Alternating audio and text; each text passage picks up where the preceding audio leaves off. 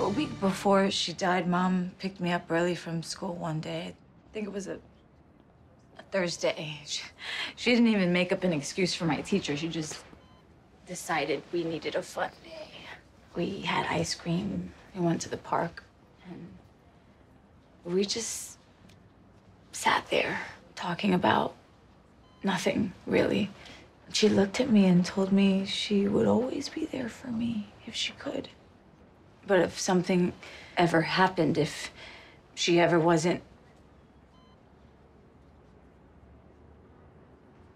that you would be there for me.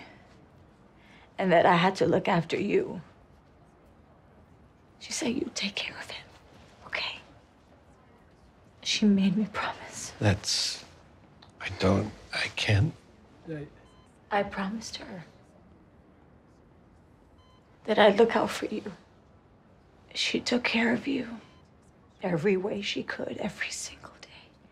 And so have I. Every day since. So don't shut me out. Don't you dare not talk to me. Don't tell me not to look out for you. Don't you dare do that. Not when taking care of you is the one real piece of her I have left. I had no idea. You never told me. That's why I have to. I can't just. Have to watch out for you, Papi. I know it's what she would have done.